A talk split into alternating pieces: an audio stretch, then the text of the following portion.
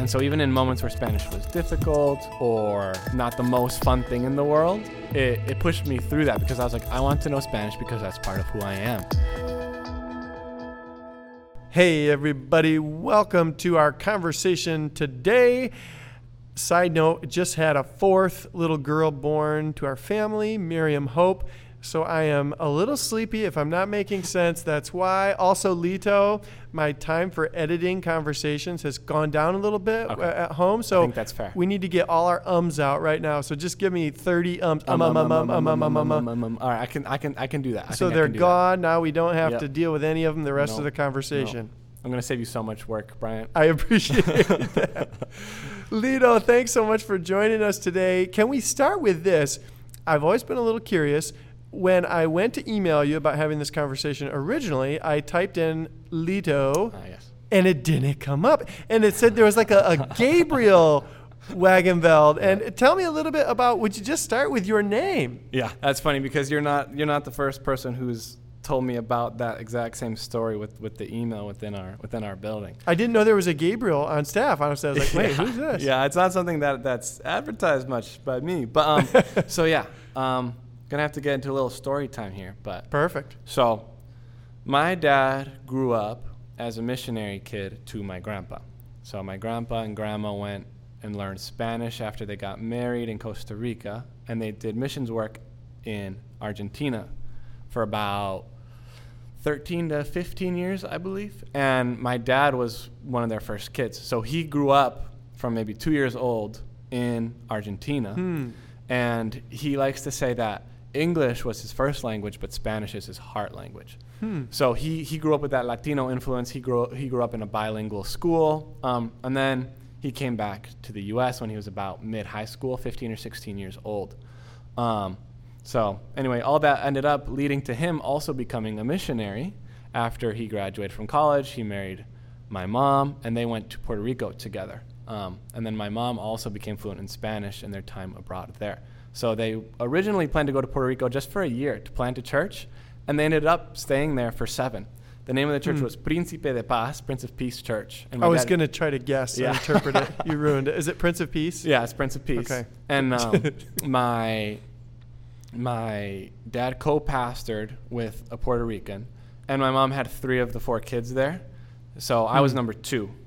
And they give us all Spanish first and middle names. So, for example, my brother is Juan Cristian. Um, when I was born, I was named Gabriel Andres or Gabriel, and Andres is is basically the Spanish version of Andrew. Um, but they'd call me Gabrielito. In Spanish, adding the ito Oh. serves two purposes. The first is it's it's a diminutive, like it's it's sort of like Johnny Jr.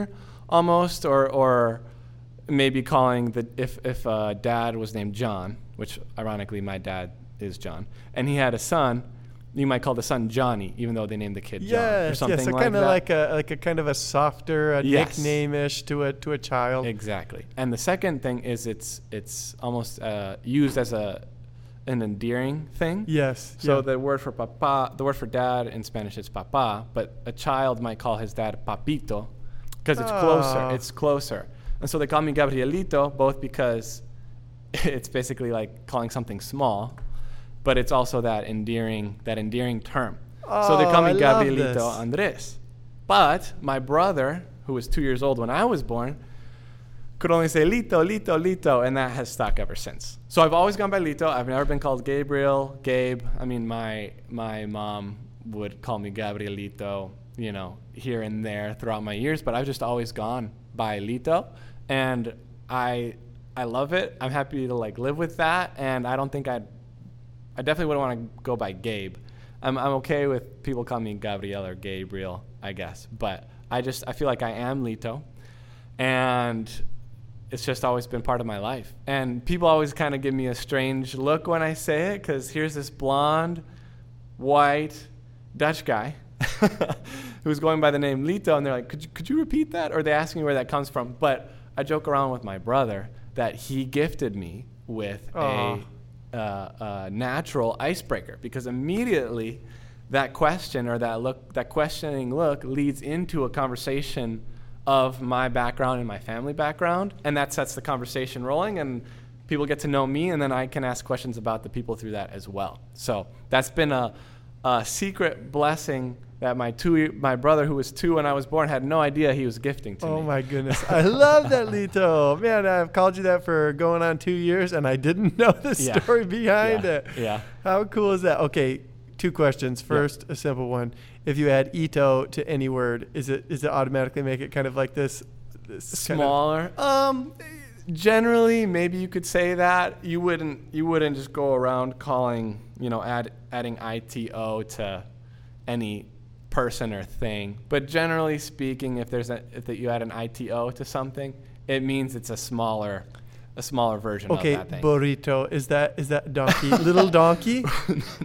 well, the word for the word for donkey is burro, and then burrito. But I've I've actually I don't actually know the background of that for sure. I've I've actually wondered that myself, but I- I've never I I've never looked into it. I don't I'll need have to look unload all my Spanish questions, my, my baggage onto you because I have a lot of questions. We did foster care for some time, and, Okay. and uh, one of our foster daughters uh, spoke Spanish exclusively, and it was around Christmas time, and she was singing Okay. that song about the donkey, really catchy. Yes. Do, do, do. yeah, yeah, yeah. Uh, And I thought she was singing about a burrito, like a, Yeah. like the sandwich thing, you know. I'm Yeah. like the wrap. I'm like, yeah. and uh, she laughed and made fun of me and said, "No, it's about a donkey." So you just Yeah. answered a question I've had for years. yeah, that's you. that's a good. It's a good song, and it's a song about. Um, yeah, it's basically the story of, of Mary and Joseph going to Yes. Bethlehem from the perspective of the burrito, from the little donkey. So yeah. Beautiful. Oh, I love it. My second question, maybe more more on topic here, is so you grew up in Puerto Rico. Can you tell me a little bit about now you're teaching Spanish here at Holland Christian? Yep, yep. How did the experiences you had growing up as a missionary kid in Puerto Rico, how do you feel like those experiences have equipped you or gifted you with particular abilities to be in this context now? Yeah, totally.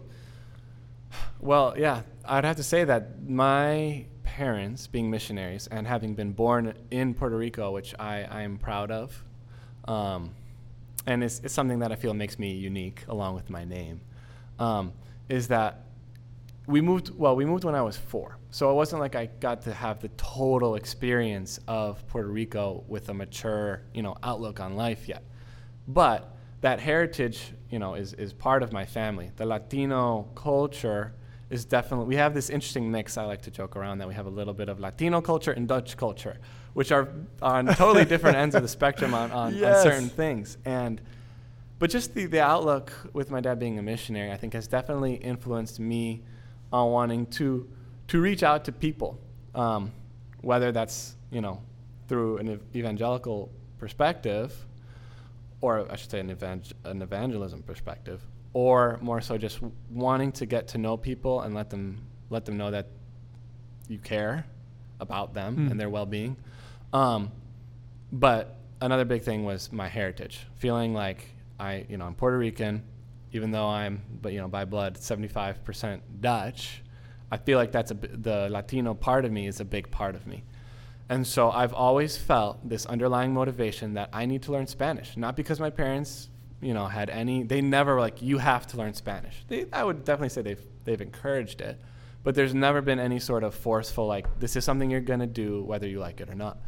And because I've had that strong underlying motivation, that's carried me through learning Spanish in high school, through college, going abroad for for half the semester, uh, for I mean for a semester in college. And so even in moments where Spanish was difficult or not the most fun thing in the world, it, it pushed me through that because I was like, I want to know Spanish because that's part of who I am. And so that's one thing that's led me to where to where I am today. Um, the the other half maybe would be that it's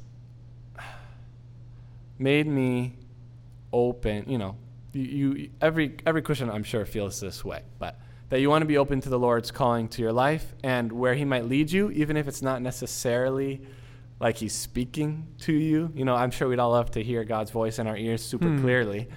Um, or just a sign blinking on the road that says Jesus wants you to do this, but we don't have that, right?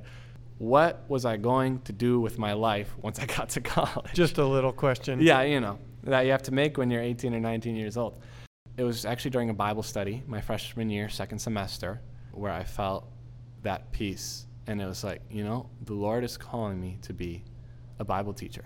And I had always said, You're coming for my job, Lito. Yeah. I better, I better watch out here. I'm coming for your ass. But I, I, I had a, I had always said, I think I don't want a job that is going to require me to bring work home. So God was laughing at Mhm. me when I, when I, when I said that. But so I ended up, you know, feeling called into education and specifically to become a Bible teacher. So that's what originally pulled me in to studying education.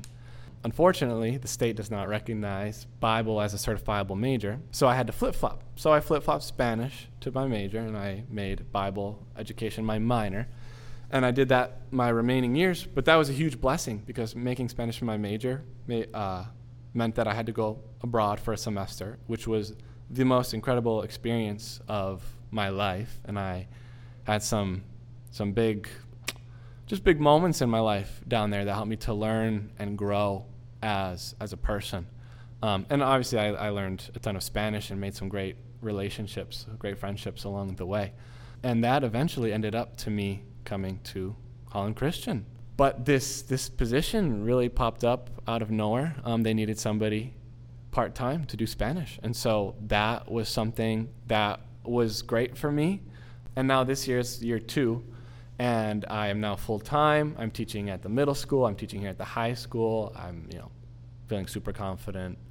Yeah, I'm I'm enjoying it. And the middle school has been a great addition. The high school like last year has been has been a lot of fun as well. Um, but yeah, that's that's really the pathway that I took. Like I I would not have guessed that I wanted to be a teacher. I think I even was maybe even thinking about avoiding being a teacher because of you know, I, I, I, yeah, I had originally thought I didn't want to have work, you know, to do after work, yeah, that's and that's thing. that's that's the name of the game here as as as a teacher. For sure. And so the Lord has defi- definitely knows me and knows my gifts better than I do, um, and He's using them well here. So you're doing Spanish in the middle school, Lito. Yes. Enjoy the snow in a few months. Just kidding. That sounded meaner than I meant it to sound. We'll, we should build a little tunnel maybe to the yeah, middle that, school. would, that would be nice. Yeah, a little heated tunnel. Yeah.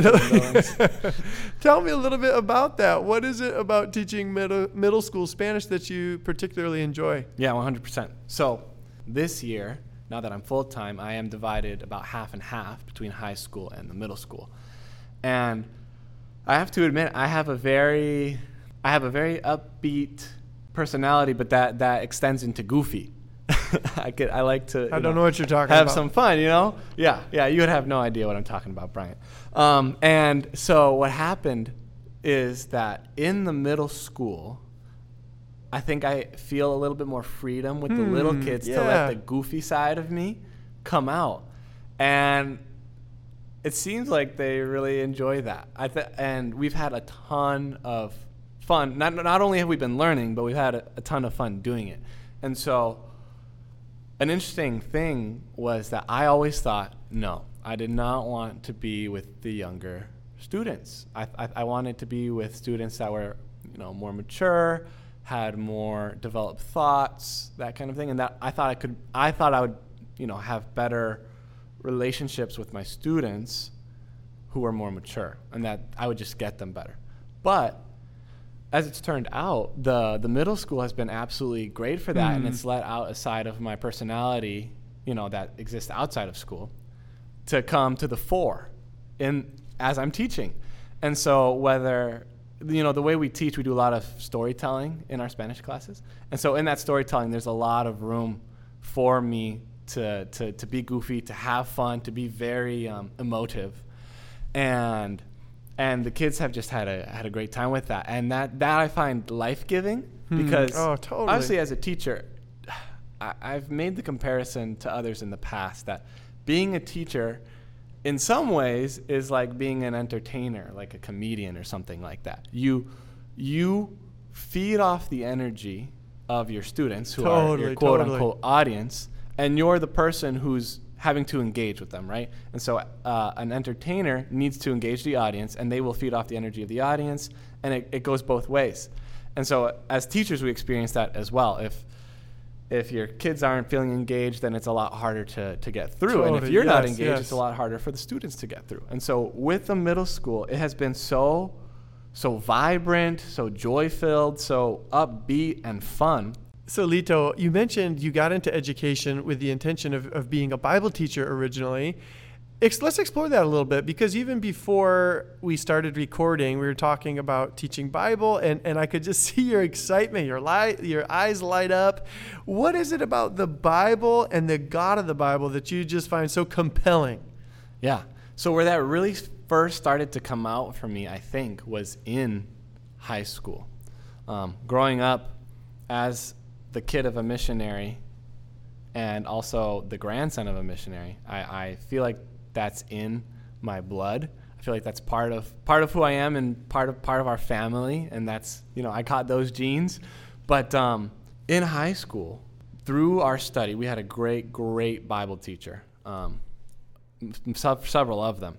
And in the study of Scripture, in the study of particular passages in particular contexts, you know, going way back and thinking about what did this mean to those people at that time and in the particular situation that they were in, um, to studying different genres of writing within Scripture, um, to he, you know, looking at Hebrew words and things like that that was just something that grasped my attention and I, I, I abs- absolutely loved. Um, and one of our final projects, actually, my, my senior year in Bible was to write a sermon.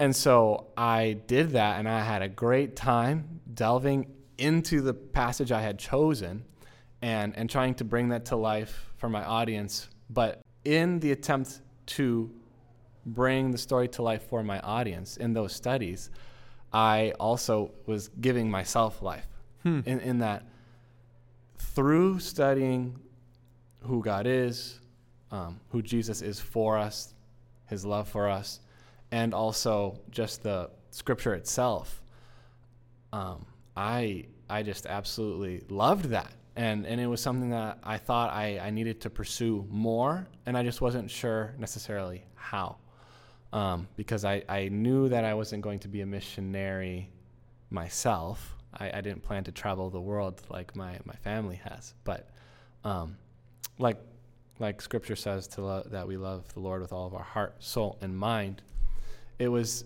it's particularly in that loving the Lord with all your mind that I I'm given a lot of life, a lot of joy, and that's a huge part of my passion.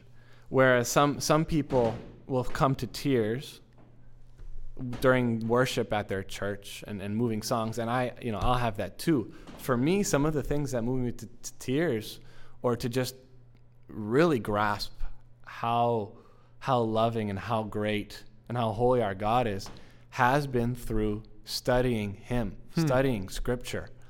And in college you know i delved into that wholeheartedly um, especially after feeling that calling to become a Bible teacher. And there were just moments I remember where I would be reading theologians or, or reading scripture or analyses of scripture and just be absolutely flabbergasted with how literally awesome God is and and just how overcome just feeling overcome with how much he loves and cares for us that for me has been been a big thing. And so in learning what they what scripture meant for people in a particular day and age also then being able to impart to students what that means for us here and now.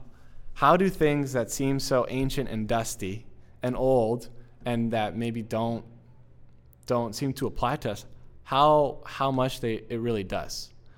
How much that means for us now and how scripture is not just a, a history book or or a group of lessons but a, a living breathing word that we also then go out and, and share with others. Not and not only in what we say but in in what we do. Um, and let, letting that love of christ in the ways that we experience it flow out to those who don't know him and even to those and even within the school itself i think like you here, Bryant, teaching Bible, you get the chance every day to talk about God in in very obvious uh, and explicit ways that you couldn't do, let's say, in a public school or something like that. And you get to engage with who God is, what His love is for those students, and be able to share that through your teaching, both in your content, but then also in how you care for your students. And so you get to do both at the same time. And so I think you've got a great job here doing that. You're well, lucky. Lito, I'd say we can swap sometime, but nobody wants me teaching Spanish, I don't think. Mr. I can show you the ropes. Yeah, please. That would be great. Well, Lito, this has been a blast, man. I mean, you're somebody who been with at school here for the last year and a half or so, and I, every time I see you, I just think, man, that guy radiates joy, and I want to get to know him. And I didn't even Thank know you. the story of your name until today. So Now you finally know me. now I finally know you, and I look forward to continuing to get to know you, my friend. Thanks for coming on the show. Thanks for having me.